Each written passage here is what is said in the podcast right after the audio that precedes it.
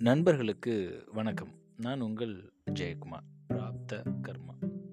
கர்மா அப்படின்னா ஒரு செயல் இல்லைன்னா வினை அப்படின்ற பொருள்படும் நம்மளுடைய வாழ்க்கையில் நடக்கக்கூடிய நல்லது கெட்டது இது ரெண்டுத்துக்குமே காரணம் கர்மா அப்படின்னு சொல்லப்படுது. ஒவ்வொருவருடைய வாழ்க்கையிலையும் ஒவ்வொரு விஷயம் நடக்கும். அது எல்லாமே இந்த கர்மாவினுடைய அடிப்படை அப்படின்னும் ஒவ்வொரு செயலுக்கும் ஒரு எதிர்வினை உண்டு அப்படின்றத சொல்கிறது தான் இந்த கர்மா.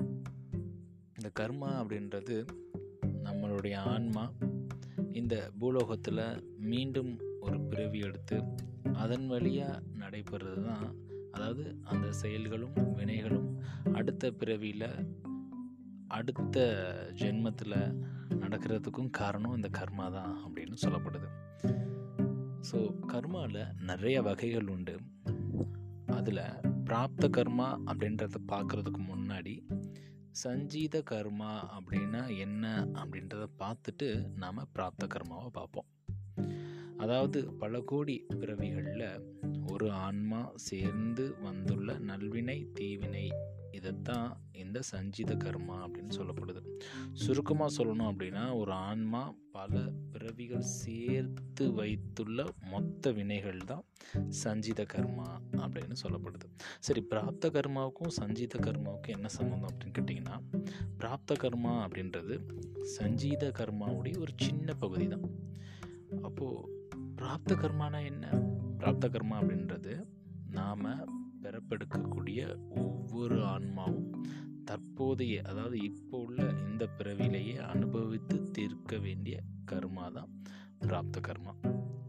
நம்மளுடைய நல்லது கெட்டது இது எல்லாத்தையும் அடுத்த ஜென்மமோ இல்லை முன்னாடி ஜென்மமோ அப்படின்லாம் தேவையில்லை. அப்பப்போ செஞ்சதை அந்தந்த பிறவிலேயே அனுபவிச்சு ஆகணும் அப்படின்றது தான் இந்த பிராப்த கர்மா அப்படின்றது சொல்லப்படும் நிறைய பேர்த்துக்கு இதில் நம்பிக்கை இருக்குமா அப்படின்றது எனக்கு தெரியல. எனக்கு இந்த நியூட்டன் லா தான் எனக்கு ஞாபகத்துக்கு வருது. தேர்ட் லா ஒவ்வொரு வினைக்கும் ஒரு எதிர்வினை உண்டு அப்படின்னு சொல்லிட்டேன். ஸோ அந்த உலகத்தில் நாம் நல்லது செஞ்சோம் அப்படின்னா கண்டிப்பாக நம்மளுக்கு நல்லது நடக்கும். கெட்டது செஞ்சோம் அப்படின்னா கெட்டது தான் நடக்கும். ஸோ நம்ம வாழக்கூடிய நாட்கள் ரொம்ப ரொம்ப குறைவு தான் அப்படிப்பட்ட இந்த நாட்களில் கெட்டது செய்யாமல் இருந்தாலே போதும். அது மற்றவங்களுக்கு நாம் செய்யக்கூடிய மிகப்பெரிய நல்ல விஷயம். ஸோ அது அடுத்தவங்க மட்டுக்கும் இல்லை அந்த நல்லது நம்மளுக்கும் ஒரு பயனை தரும். இந்த பூலோகத்தை பொறுத்த வரைக்கும் பிரபஞ்ச விதி சொல்கிறது தான் இந்த லா ஆஃப் அட்ராக்ஷன் நீங்கள் எதை நோக்கி ஈர்க்கப்படுவீங்க அப்படின்னா நம்ம எதை செய்கிறோமோ இல்லை நம்ம எதை சிந்திக்கிறோமோ அப்படின்னு. ஸோ நல்லதே நினைப்போம் நல்லதே நடக்கும். நன்றி நண்பர்களே. மீண்டும் நாளை இன்னும்